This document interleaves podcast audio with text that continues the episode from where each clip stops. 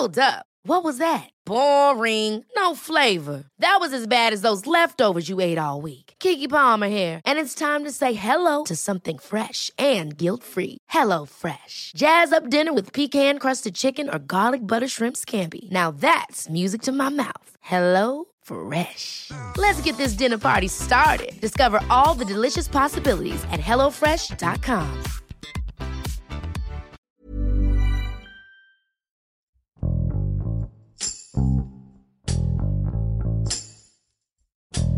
Como si fuera la trama de una película, durante la madrugada del 29 de enero, tres reos escaparon del reclusorio sur de la Ciudad de México en una camioneta que se dirigía a un hospital.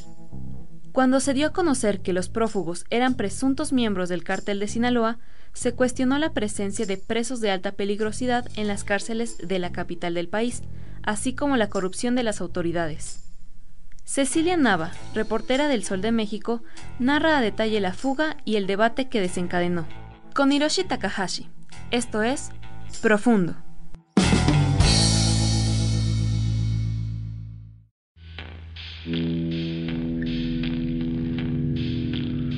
El 29 de enero amanecimos con la noticia de que se habían fugado reos del reclusorio sur de la Ciudad de México pero cuando se supo más tarde quiénes habían sido estos los que se habían fugado de este penal, el escándalo pues fue más fuerte porque se supo que era Víctor Manuel Félix Beltrán, hijo de Víctor Manuel Félix, consuegro y compadre de Joaquín El Chapo Guzmán, junto a otros dos, Luis Fernando Mesa González y Yael Osuna Navarro, todos del cártel de Sinaloa como bien sabemos que el cártel de Sinaloa es uno de los más poderosos de México, pues resultó bastante escandaloso porque pues no a diario se, se escapan, pero sí se han dado otros casos, uno de ellos pues es la del mismo Chapo Guzmán.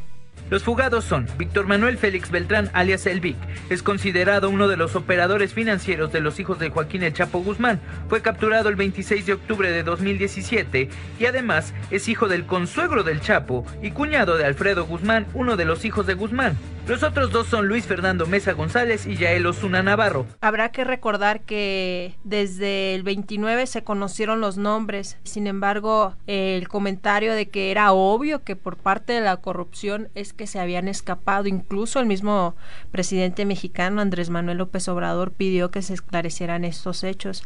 Y no fue hasta el 30 de enero que salieron las mismas autoridades capitalinas que como bien sabemos que de esto se encarga la Secretaría de Gobierno de manejar y administrar los 13 penales que hay en la Ciudad de México. Ellos fueron los mismos que aceptaron que había habido apoyo de los custodios de parte del personal de ahí del sistema penitenciario de la Ciudad de México. Y pues sí, era algo obvio porque pues nadie se puede escapar de una cárcel sin el apoyo de alguien y menos sin el apoyo de los administrativos y nos empezaron a, a, mostrar videos en una conferencia de prensa ante los medios de comunicación. En estos videos se observa cómo desde el día 28 de enero a las 19.30 horas y 20 horas se realizó el pase de lista habitual por parte del segundo turno de custodios, reportando sin novedad alguna. Cabe mencionar cómo es esto dentro de los penales. A las 7 de la mañana hay un pase de lista de todos los reos, tanto en el de las mujeres como el de los hombres. Y cada cierto horario hay un pase de lista para saber si ahí se mantienen. Y fue así que nos empezaron a narrar los hechos desde su último pase de lista. Hay mucha molestia por parte de nosotros por estos hechos, por este caso, porque hay evidente colusión. Entonces, al hacer la investigación se dará quién es responsable y quién no. Eso sí, se los puedo asegurar. De ahí depende la permanencia de muchos y de todos y de fondo. A otro día, ya 29 de enero, a las 7.45 de la mañana, se realizó por protocolo un nuevo pase de lista a cargo del mismo segundo turno de custodios quien comunica vía telefónica sin novedad a la subsecretaría del sistema penitenciario. Pero a las 8 horas y al recibir el servicio, el tercer turno detecta y reporta la falta de estos tres internos. Por lo que se tiene que avisar inmediatamente y se arman los protocolos que cierran los penales, detienen a las personas que estuvieron en ese día otro día y pues así fue cuando se informó que ya no estaba estos tres reos, por lo que ya la Secretaría de Gobierno en conjunto con el C5 encargado de las cámaras junto con la subsecretaría del sistema penitenciario empezaron a analizar los videos de las cámaras de videovigilancia a las 01 horas del 29 de enero se detectó movimiento de al menos cinco internos y tres custodios, por lo que era una situación irregular. Esto no debería de ser porque a las 21 horas pues los reos ya deben de estar en sus celdas.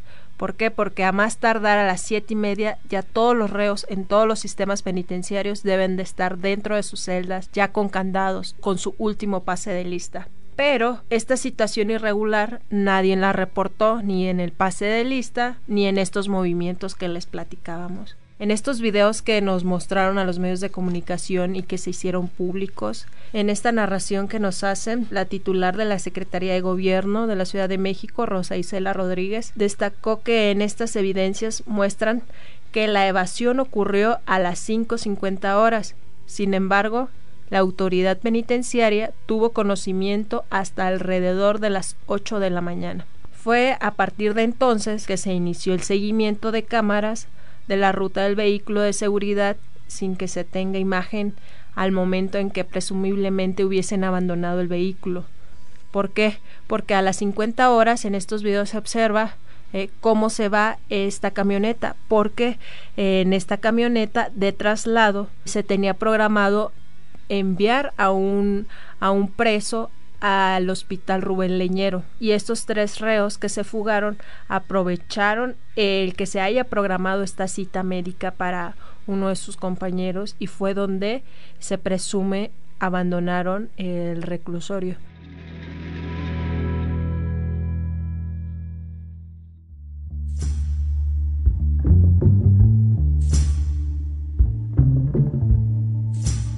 Una vez que se informa de la falta de estos tres reos, se hace la revisión de los de los videos y la revisión física también. Esto significa que la parte que se detiene a todo este personal ingresa otro personal, analizan todas las evidencias de por dónde pudieron haber escapado.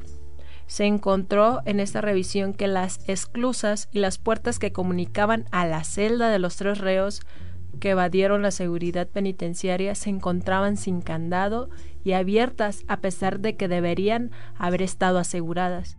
Se encontró también que cortaron un barrote de seguridad donde estos tres reos descendieron metro y medio a una segunda área común del reclusorio sur por medio de cizallas cortaron la malla ciclónica para acceder a la planta baja recorriendo un espacio de aproximadamente 20 metros apoyados por una escalera.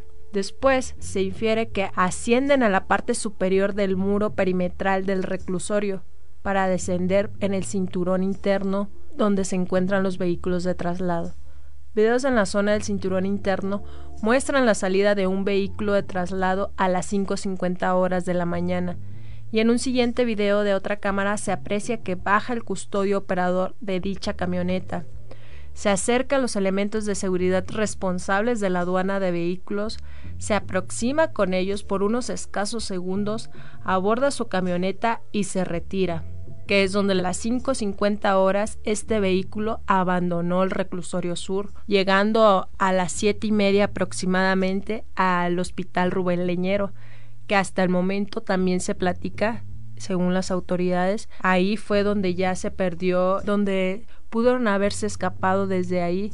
Nos platicaba la, la, funcionaria, la encargada de los penales en la Ciudad de México, que los custodios responsables de la aduana de vehículos no realizaron el protocolo de revisión para la salida del automóvil, que consiste en la exploración del automotor por debajo de la cabina de los conductores y al interior de la caja, y cabina de traslado, así como el registro de la bitácora de ingreso y egreso de vehículos, por lo que, según las autoridades, es un claro ejemplo de que hubo apoyo por parte de estos elementos para que estas tres personas hubiesen podido abandonar el reclusorio.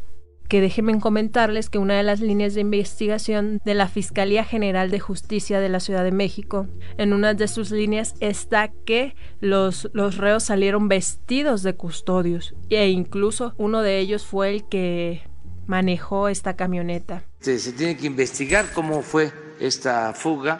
Tuvo que eh, haber complicidad de custodios, de los encargados del reclusorio.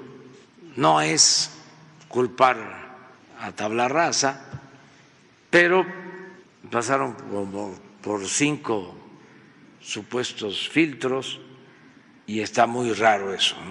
Una de las excusas que hace el gobierno capitalino y que prácticamente le echan la culpa al poder judicial de esta situación es de que dicen que los penales de la Ciudad de México no están aptos para recibir a delincuentes de alta peligrosidad. ¿Y qué los hace ser de alta peligrosidad? Es, por ejemplo, a este tipo de personas, a Félix Beltrán. ¿Por qué?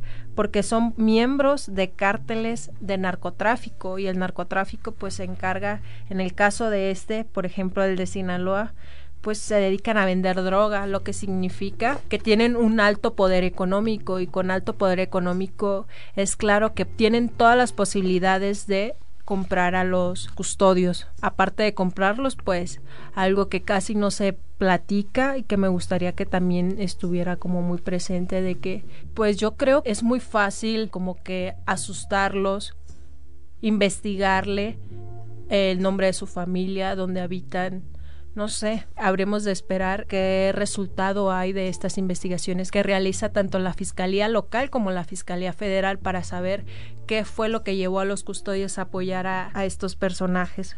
Aunque el gobierno capitalino dice que no hay un autogobierno en los penales de aquí, sin embargo, pues que su infraestructura no está apta para tener a este tipo de, personajes, porque no es la primera vez que se escapan, por lo que han pedido eh, las autoridades capitalinas a los jueces, al Poder Judicial y a la Suprema Corte de que se tome en cuenta esta situación para que ya no vuelva a suceder. Existen personas privadas de su libertad, el Foro Federal por delitos contra la salud, sujetos a proceso de extradición, también en los otros centros. Es el mismo problema que tenemos y la solución no es eh, tenerlos en la Ciudad de México, la solución es eh, sensibilizar que las cárceles de la Ciudad de México, que los penales estatales no cuentan con medidas de seguridad en la Ciudad de México como su infraestructura no está apta para tener a este tipo de personajes, es como más fácil acceder hasta a sus compañeros que están dentro del mismo reclusorio y en penales de máxima seguridad, incluso están alejados de la comunidad, de la población en general que están dentro de estos penales. Por eso escuchamos eh, lo que sucede en Estados Unidos. Ningún preso mexicano se quiere ir a las cárceles de allá. Muchos prefieren morirse, que los asesinen antes de ir allá. Un ejemplo también es del colombiano Pablo Escobar. Eh, prefiere morir antes de llegar a una cárcel de Estados Unidos. Hoy lo está viviendo el Chapo Guzmán, este sinaloense dedicado al narcotráfico. Es claro que prácticamente llegan a morir solos porque son áreas exclusivas para ellos, no pueden convivir con otro tipo de personas, prácticamente los dejan habitando solos, contrario a eh, lo que sucede en México que son otro tipo de problemas, como lo que estamos viendo en la Ciudad de México, que son para fuero común, le llaman para delitos de robos a casa habitación, a transeúntes. Ese tipo de cárceles que están en la Ciudad de México son para este tipo de personas y no para los de alta peligrosidad por la convivencia tan cercana que pueden tener a esta infraestructura débil, porque es claro que según el gobierno para ellos es, muy débil su infraestructura. Por ejemplo, ahorita estamos viendo que detuvieron al sobrino de Caro Quintero hace unos días en Culiacán, Sinaloa. También eh, lo detuvieron porque pues también tiene una orden de extradición, al igual que los otros tres que se escaparon del reclusorio sur tienen una orden de extradición y que es algo que verdaderamente que a cualquier delincuente les asusta llegar a las cárceles de Estados Unidos que yo creo que debería de ser algo que debe de aprender el gobierno mexicano. Pues allá sí tienen miedo y en México no tienen miedo a estar en las cárceles, porque también es muy famoso Hay incluso reportajes de cómo los reclusos pueden hasta extorsionar a la población vía telefónica. Otro de los problemas que suceden es que se pueden escapar incluso operan desde las cárceles este tipo de delincuentes, por lo que pues yo creo que habrá de analizarse muchas cosas más de, lo que hay en los reclusorios en México, porque por algo tienen más miedo llegar a Estados Unidos que estar en una cárcel de México.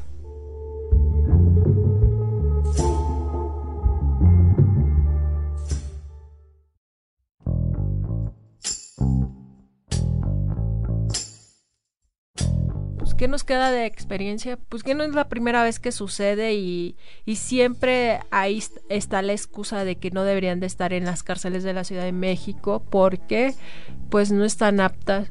Bueno, yo creo que aquí debe de responder un especialista si no están aptas o en realidad el problema es el tema de la corrupción, que no solo sucede en la Ciudad de México, como lo podemos ver, sino también sucede en provincia, en los distintos penales de, de México. Aquí también se ha mencionado mucho el, salario que reciben los custodios que muchos de ellos perciben un salario abajo de 10 mil pesos y pues dicen que es fácil para los custodios aceptar dinero de estos narcotraficantes. Entonces se tiene que investigar, le tengo confianza al gobierno de la Ciudad de México, pero no deja de haber problemas porque el dinero es la mamá y el papá del diablo. Yo creo que sería algo bueno que volteara a ver el gobierno mexicano y mejorar la infraestructura, mejorar eh, los salarios de los custodios y observar el trabajo que están realizando el Poder Judicial, que están haciendo los jueces, porque yo creo que aquí el problema no solo es el tema de la infraestructura, sino el problema de la corrupción que existe en México y yo creo que aquí también se debe trabajar profundamente incluso destinar más recursos para salarios y para la infraestructura de los penales porque pues no es la primera vez que se da una evasión de esta manera. Habremos de recordar cómo lo hizo el Chapo Guzmán en dos ocasiones.